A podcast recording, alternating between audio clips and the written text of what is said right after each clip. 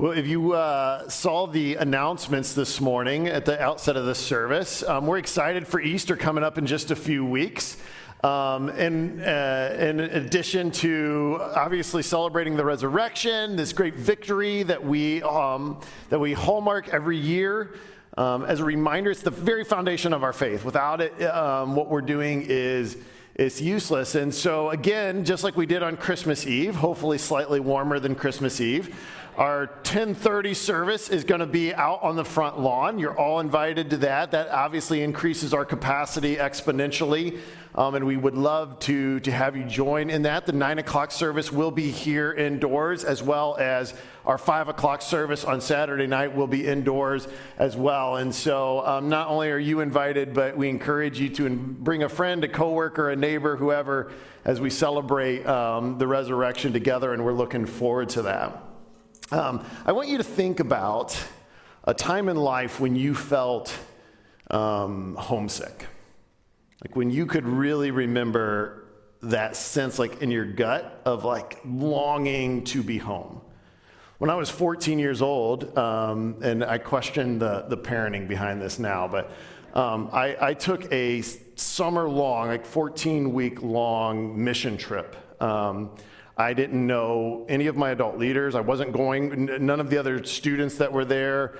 Um, my parents dropped me off in Merritt Island, Florida for two weeks of training, and then I spent my summer living in a tent on in Bermuda at uh, African Methodist Episcopal camp on one of the islands there and working and, and doing all this stuff. And I, I loved it. It was an amazing adventure.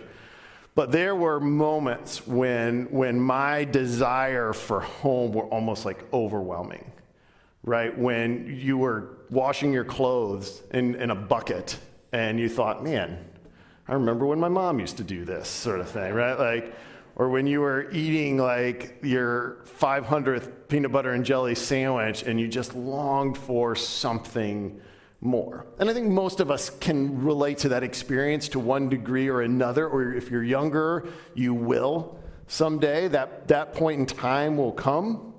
And this Today, we're beginning this series uh, called A Living Hope, where we're looking at Peter's letters to the church. First, First Peter. In fact, what we're going to do is we'll do two consecutive back to back teaching series that'll take us through the spring on First Peter. We'll have an intermission in there for Palm Sunday and Easter, and then we're going to dive into Second Peter immediately following that. So that's going to kind of take us into the beginning of the summer. And what we discover is Peter, at the very outset of his letter, as he's writing to the church, begins to speak to their sense of, of homesickness. And he tries to, to, to speak into that with this experience, this promise of a living hope. But before we dive into the text, I want to take just a minute to talk a little bit about Peter. Um, I don't know how familiar you are with Peter. Gretchen and I were joking just a little while ago. Gretchen's kind of our resident expert on Peter. His life is, is compelling in a lot of ways. His story is familiar to us, it, it, it rings true to us because Peter, we can see ourselves a lot of times in Peter. Peter was this obscure fisherman living by the Sea of Galilee when this itinerant rabbi comes by named Jesus and says, Hey, I want, I want you to be one of my disciples. And Peter, like he's sort of his personality, responds immediately and passionately, drops everything and, and, and leaves to be a disciple of Jesus. And that kind of describes Peter, right? He is passionate to the point of being impetuous at times. He's got really great moments when Jesus looks at him and says, Peter, who do you say I am? And he looks and he says, You're, you're Jesus, the Messiah, the, the Son of God.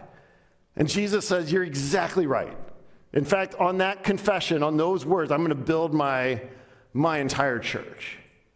And then he's got his not so great moments, right? When he's in the garden and, and they've come to arrest Jesus and he grabs a sword and cuts somebody's ear off. And Jesus is looking and says, You're missing it, man. You're missing the point and reattaches the guy's ear. But most famously, right, when he, after making these bold claims that he would defend Jesus at every moment, then he sees Jesus in his trial, and, and people come up and say, Weren't, Aren't you one of the disciples? And he's like, Jesus, who? Three times he, he denies him. Peter's a bit of a mixed bag, and I, I think that's what we find relatable. We connect to the moments when he gets it right, and, and we connect to the moments when he totally messes up. It feels familiar to us. Following the resurrection of Jesus, there's this incredible restorative moment with, with Jesus and, and Peter, where the betrayal is, is confronted and Jesus just lovingly restores Peter back into relationship. Then at Pentecost, the, the Holy Spirit descends on the apostles and and Peter delivers this amazing and compelling, really the first like public proclamation of the gospel message of a risen Jesus. Thousands of people respond to Peter's message. Remember, this is just some obscure fisherman who lived by the Sea of Galilee pre Jesus. And, and thousands of people are hanging on his words and responding to his message. He becomes one of the apostles, one of the, the leaders of the early church, and that doesn't go perfectly either. There's some, some issues that, that Paul eventually confronts with Peter. And then this letter that we are going to dive into, this is some 30 years after the life of Christ. In fact, it's, it's probably, uh, well, not probably, it is approaching the end of Peter's life. And this is when he writes to the church. And this is what he says. Let's turn to 1 Peter. If you're not familiar in the New Testament, 1 Peter is towards the end, is there's Hebrews, James, then you see 1st and 2nd Peter, 1st, 2nd, and 3rd John, and then there is Jude and Revelation. And we're going to pick things up. We're going to look at the first nine verses today. This is what Peter writes to the church. He says, Peter, an apostle of Jesus Christ, to God's elect, exiles scattered throughout the provinces of Pontus, Galatia, Cappadocia, Asia, Bithynia, who've been chosen according to the foreknowledge of God the Father through the sanctifying work of the Spirit to be obedient to Jesus Christ and sprinkled with his blood. Grace and peace be yours in abundance. Praise be to the God and Father of our Lord Jesus Christ. In his great mercy, he's given us new birth into a living hope through the resurrection of Jesus Christ from the dead, and into an inheritance that can never perish, spoil, or fade. This inheritance is kept in heaven for you who through faith are shielded by God's power until the coming of the salvation that is ready to be revealed in the last time. In all of this, you greatly rejoice. Though now, for a little while, you may have to suffer grief in all kinds of trials. These have come so that the proven genuineness of your faith, of greater worth than gold, which perishes even though refined by fire, may result in praise, glory, and honor when Jesus Christ is revealed. And though you have not seen him, you love him. And even though you do not see him now, you believe in him and are filled with inexpressible and glorious joy.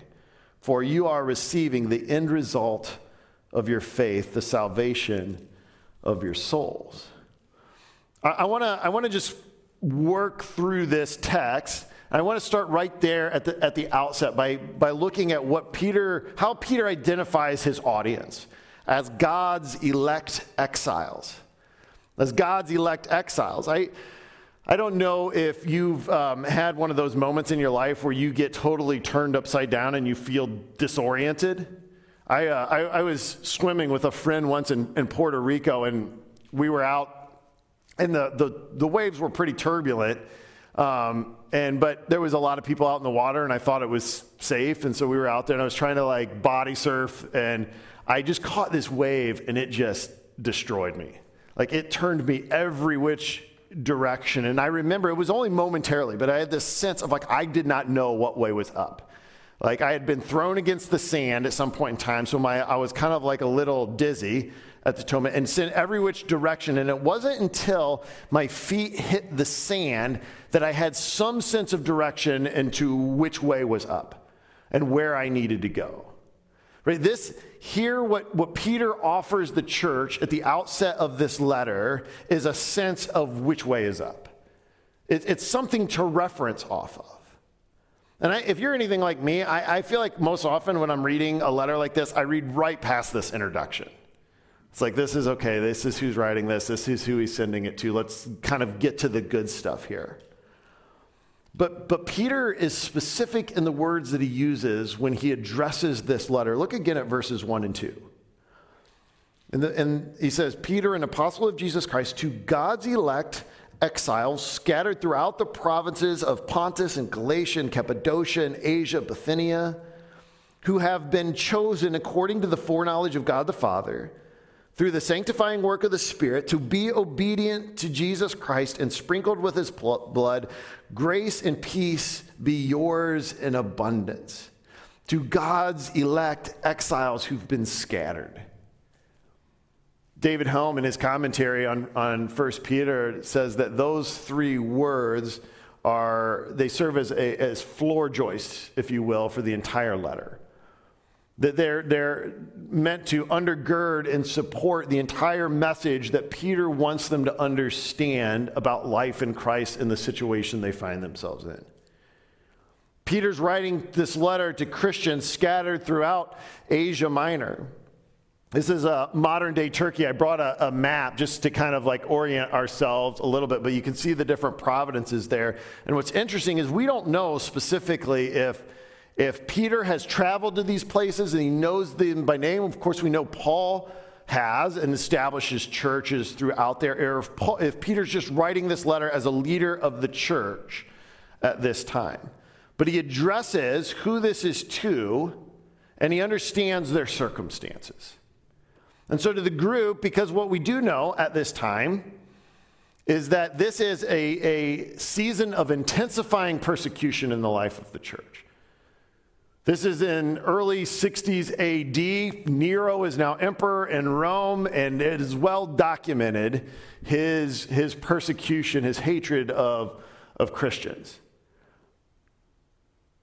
Paul and, and Peter are, are, most likely, and, and some speculate that this is actually written post the death of Paul, when Peter knows that his death is imminent and he wants to, he wants to speak into the life of the church in the midst of, of this persecution. That's that's speculation, but it's in that window of time.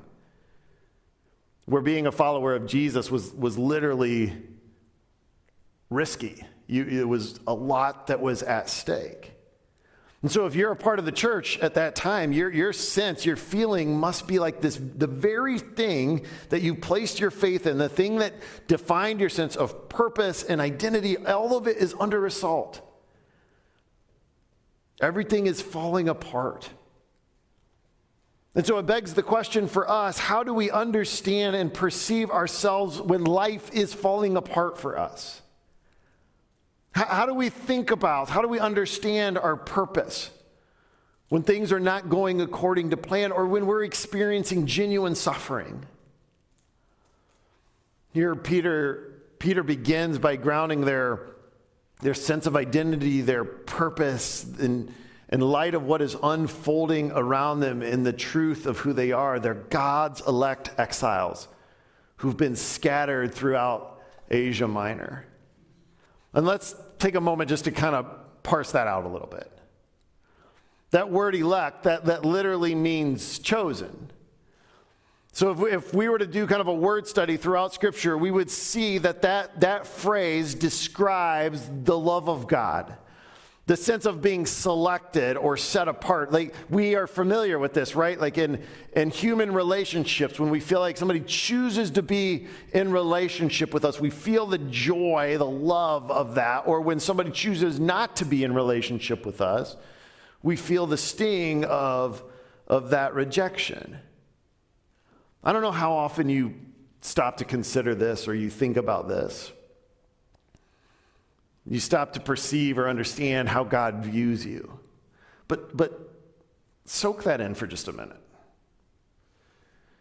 When Peter wants the church to understand who they are, he's saying, You're, you're his elect. You're the, you he chose you, he loves you.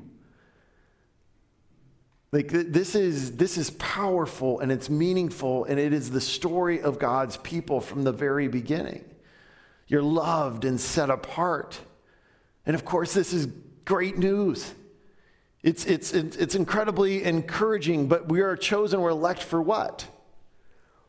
To be exiles. We're, we are elect exiles, the chosen ones to live away from home. Homesickness, therefore, is it is a byproduct of, of what it means to be a follower of Jesus. In fact, just a few verses down in, in verse 17 in 1 Peter 1, Peter says it this way since, since you call on a father who judges each person's work impartially, live out your life, your time as foreigners here in reverent fear. Like he's saying, you are, you are in exile. You are the loved ones of God living away from home. And again, it's this state of exile, the followers of Jesus. We, are not intended to understand this as, as negative or in a, as some sort of, um, it's not punitive. It's not as if it's the result of some disobedience. In fact, I would argue that Peter is trying to help us understand this as normative. And I think we forget this. We're not, we're not intended to feel at home here. This isn't intended to feel like, like our place of, of belonging or our home. We're, as followers of Jesus, there is something inside of us that, that recognizes that this is not ultimately where we will call home. And again, we, we discover this all the way from the beginning of, of the story that God writes in humanity, from the point in time when he calls Abram and he says, I want to take your family and I'm going to take you away from your home. And as an exile, I'm going to build with you, I'm going to make this new covenant family, and you're going to be the father of that. And Sarah's going to be the mother of that, and your kids are going to be the recipients of that. And we're going to be a people in exile. And then he says, You are a people who are scattered. The, this is the Greek word uh, diaspora. You're the ones like a, like a farmer who scatters seeds. You are purposefully dispersed. Peter wants them to understand. Peter, Peter looks at this entire letter and he's reminding the church that they are the loved ones of God living away from home their ultimate home according to God's purposeful design. You are the chosen ones of God, intentionally sent by God to live as resident aliens in your city and on your street and in your community. To do so, he says, in faithful obedience to Christ with the sanctifying work of the Holy Spirit. We're the chosen elect scattered in Batavia and Geneva and St. Charles and Elburn and Sugar Grove and wherever you came from, North Aurora and Aurora and all, all these places, whatever your spot is on that street, it's God's purposeful design to send out his people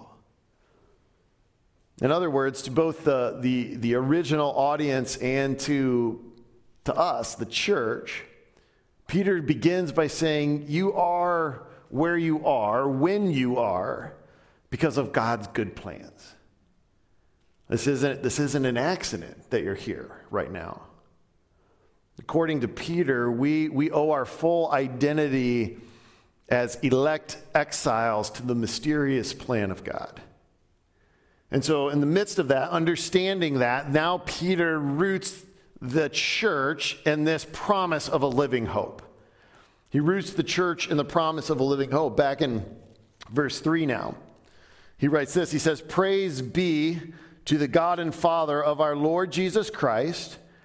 In his great mercy, he's given us new birth into a living hope through the resurrection of Jesus Christ from the dead and into an inheritance that can never perish or spoil or fade. This inheritance is kept in heaven for you, who through faith are shielded by God's power until the coming of the salvation that is ready to be revealed in the last time. Here, Peter is elevating their perspective a bit. Again, if you've ever um, done much hiking, that sort of thing, if you've ever been like in a really densely wooded area, right? You get you it becomes very hard to see or discover where you're at because of the density of of the trees and the forest and everything that's around you. I, i've taken students you've heard me talk about this before but when we're in ecuador we've often gone down to the the jungle areas and i've never experienced density like this. Like i remember one time we were hiking through there and and um, one of the leaders was kind of catching the students up together. He said, Hey, take this group and follow the trail and, and get up there with the other students. And I was like, What trail? Like, there, you, like he could see it, But to me, it just looked like everything looked the same. But what was interesting is the house that we stayed at was up on the side of a mountain a bit. And this is a, a picture like you could just see like above the canopy, right, of the jungle. And so it, it, altered your perspective. You got this sense of kind of the layout and where you're at. But then, in addition to that, there was this one lookout that was up on the very side of the cliff. And from this cliff, you could see just this entire Amazon basin. Bring up that, yeah. Like as far as the eye could see, jungle. You got this, you saw the rivers and you saw where it was leading. You had a whole new view on what you were just in. See, Peter, this is what Peter's doing with the church. He's trying to elevate their perspective. Peter's taking the people up to the peak. He's giving them eyes to see through the lens of, of this living hope. In fact, as we, as we study this letter from Peter over the next few weeks, I want to encourage you, and we as a church are going to practice this together, but we want to, we want to commit verse 3 to memory. In fact, let me put that back up on the screen real quick. We want to take time, just because this perspective of what Peter is offering us in verse 3 is so formative to our lives and every moment, that this is one that is worth just having on default setting, where, where we just start to, to understand this promise of the living hope, where we can recite it and speak into our circumstances and our situation. So, over the next couple weeks, when we're together, we're gonna we're gonna practice this together. We'll read it out loud together. And maybe you're brand new to, to Bible memorization. Maybe this is something that comes easy for you. If you're anything like me, it does not come easy for you. And yet we'll we'll do this together, and I think this will speak encouragement uh, to us over these next few weeks, and hopefully far beyond that. You know, it's interesting. At no point in time in this letter is Peter ever going to diminish their suffering. He's never going to try to downplay it. In fact, he'll, he'll acknowledge this is, is real. But what he does do is he roots their confidence for the future. Here, this, this idea of a cure for their homesickness and this, this living hope that is validated, that's find it's, it's, it's, um, it's guaranteed, if you will, by the resurrection of Jesus Christ. And there's this chain reaction that unfolds in these verses. He says, In his great mercy, we have new birth. Through God's mercy, we don't, it's not just this, we're not an improved version of our former self. Right? We're in his great mercy, we have new birth. Christianity, the message of the gospel, isn't that we can spruce ourselves up a bit, it's that the old self is dead and that we have a new life in Christ. This is why you'll hear sometimes in, in Christians talk about the idea of, of being born again, new birth, as, as Peter refers to it. Look at, at John's encounter with Nic, or uh, John, uh, Jesus' encounter with Nicodemus in John chapter 3. But this new birth, this, this, this new person in Christ has been born into a living hope. So our confidence isn't, isn't on how things are going. It's not based on our experience. It's not, we are by definition, where we are living as God's elect exiles. Our promises on God's ability and the security of our future that's been secured for us by the resurrection. He is the living hope.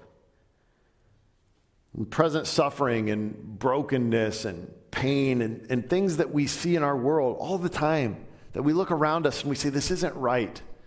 And it shouldn't be this way, or what I'm experiencing right now, how do I reconcile this? He's saying that doesn't have the final word. That's not how the story ends. Right? And our, our assurance of this, our confidence in this, is backed by the fact of what we're going to celebrate on Easter. That on that moment, that stone was rolled away, that tomb was empty, and Jesus was alive. Saying, This is your living hope, this is your confidence. And it's a confidence for an inheritance. Look again at this chain reaction an inheritance that can never perish or spoil or fade. And think about the, that promise for a second when you've just been called an exile. Like exiles, the, the, the, def, the definition of it is you have, you've been sent out from security, from home. Like, for, if you're in an ancient Near East culture at, and 2,000 years ago, you've just left everything that guaranteed your future. Your inheritance is, is no longer with you. And he says, But that's for you, your inheritance. Your inheritance is secured in such a way that it will never spoil or fade or perish. And it says, in fact, it's shielded by God's power for those whose faith is in Jesus Christ. This is the promise that he's shaping, that he's forming into us as children of God. And you see this, this perspective shift here. Let me take you up. Let me, let me get you out of the density of, of your circumstances, of what you're facing right now. Let me show you the beauty of what's in front of you. He's, he's reminding them that the, the promise of their future has been secured by the resurrection of Jesus. This is a living hope. And a living hope ultimately then produces an enduring hope. An enduring hope. First Peter, verse 6 now. In all of this, you greatly rejoice. Though now, for a little while, you may have had to suffer grief in all kinds of trials. These have come so that the proven genuineness of your faith, of greater worth than gold, which perishes even though refined by fire, may result in praise and glory and honor when Jesus Christ is revealed. Though you have not seen him, you love him. And even though you do not see him now, you believe in him and are filled with an inexpressible and glorious joy. For you are receiving the end result of your faith, the salvation of your souls.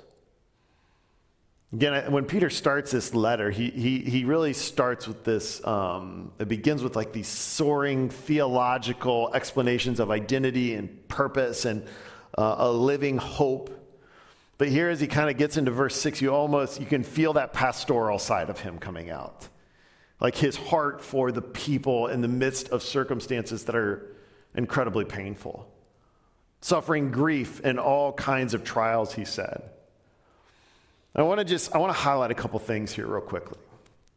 I think it's important, and, and, and we could unpack this in a lot more detail, but it's important for us to understand that when the New Testament's writers talk about suffering and trials and difficulty and pain, they do so in such a way that they expect it. They're always preparing the church for the experience of suffering and in at times even persecution. Several years ago, I had an opportunity to have lunch with one of my former students when I was a youth pastor, and we were catching up. And I had known that he had kind of walked away from the faith, and, and we were sitting down and, and talking, and he wanted to share his story with me, and I wanted to hear it. He was just, he was talking about how his experience in life, the, the difficulty and the pain of, of things that he had gone through, and I think perhaps even more so, looking at other people's lives around him and feeling like it was, it was exponentially more on him than it was on his others. Um, he looked at it, he, he couldn't reconcile his experience with the idea of, of a loving, gracious God who is personally involved in his life. And, and I was empathetic to that. And we were, we were talking about it. And, and, but one of the things I began to discover is that he had an expectation that what God had promised him or what he would experience in relationship with him was going to be marginally comfortable. It was, it was going to be There a certain level of like, uh, yeah, you can, you can experience some difficulty or hardships to this degree, but what he had experienced was beyond that. And so therefore he couldn't reconcile that with, with who God is. And the New Testament is, is it's just not written that way. In fact, any theology that, that suggests that, that the follower of Jesus is going to be comfortable or that our lives are going to be easy. It's, we've, we've corrupted what, what the New Testament authors are saying. In fact, 1 Peter in chapter 4, he says, Don't be surprised by it. This is verse 12. He says, Dear friends, do not be surprised at the fiery ordeal that has come on you to test you, as though something strange were happening to you. He's like, Don't, don't be caught off guard by this. In fact, it says it, it, it, comes in all kinds of shapes and sizes, suffering, grief, in all kinds of trials. That, that, that literally means like multicolored trials. It comes at us in a million different ways. This is an unavoidable part of our experience as exiles. It's, it's part of what produces in us this sense of, of homesickness. But Peter, then, and, and this is what I want us to see, he, he gives us perspective again on this because he says it's, it's temporary. He says, though now for a little while you may have to suffer grief. This is, this is why Peter says we can greatly rejoice because of our living hope. It's a living hope that produces an enduring hope because the living hope lasts, it, it, it lasts beyond our suffering. And again, I, I, don't, I do not want to misconstrue this because for Peter and for that early church, he's not saying this is going to be over next week. I remember last March when, when things were shutting down, I was like, okay, girls, my girls, I was like, you're going to have like an extended spring break. You're going to have two weeks off, spring break, you're going to be back in class. I, I was off slightly, right? Like Peter's Peter's promise here is not like this is going to end shortly. These things, this could this could be your entire life, could be marked by these things. But your entire life is just a little while compared to the promise of the future hope. It's limited, it's temporary. And then he says it's, it's, it's purposeful. In verse 7, these have come so that the proven genuineness of your faith, of greater worth than gold, which perishes even though refined by fire, may result in praise and glory and honor when Jesus is revealed. Peter says these, these, these things refine our faith. It's, it's the proving ground of genuine faith. In fact, I don't have this on the screen, but if we turn back to James, just before 1 Peter, he says it this way. This is James chapter 1. He says, Consider it pure joy, my brothers and sisters, whenever you face trials of many kinds, because you know that the testing of your faith produces perseverance. Peter's not arguing that the cause of our suffering is, is God. But he's rather saying that God will use, he will work in our suffering for his ultimate glory and to refine us. He'll use it to shape us, to form us, to be a, a body of people who more closely resemble our Savior. It doesn't make pain and, and suffering and difficulty and heartache go away. It doesn't make it easy but it does make it purposeful. And Peter wraps this up by just encouraging them. He says, Though you have not seen him, you love him. He affirms their faith. Even though you do not see him now, you believe in him and you're filled with an inexpressible and glorious joy. For you are receiving the end result of your faith, the salvation of your souls. Peter starts this letter by rooting them in a living, enduring hope, by rooting their identity as God's elect exiles scattered among the nations for his purpose and for his glory. As we continue through this letter, I'm going to invite the worship team to come up. And as we continue to work our way through 1 Peter, we'll discover that, that one of the ways Peter helps us as the church understanding that is constantly bringing us back to the example of Christ. In fact, he'll, he'll talk about the humiliation of Christ, the suffering of Christ, what he endured before he ultimately was glorified.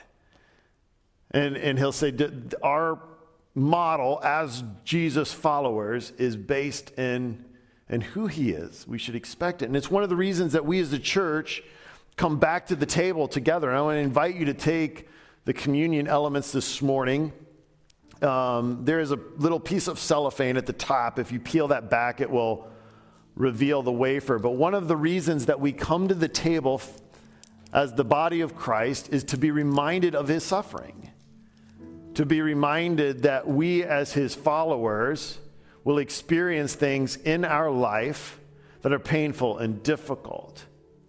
And yet, in the midst of that, we come back to our living hope.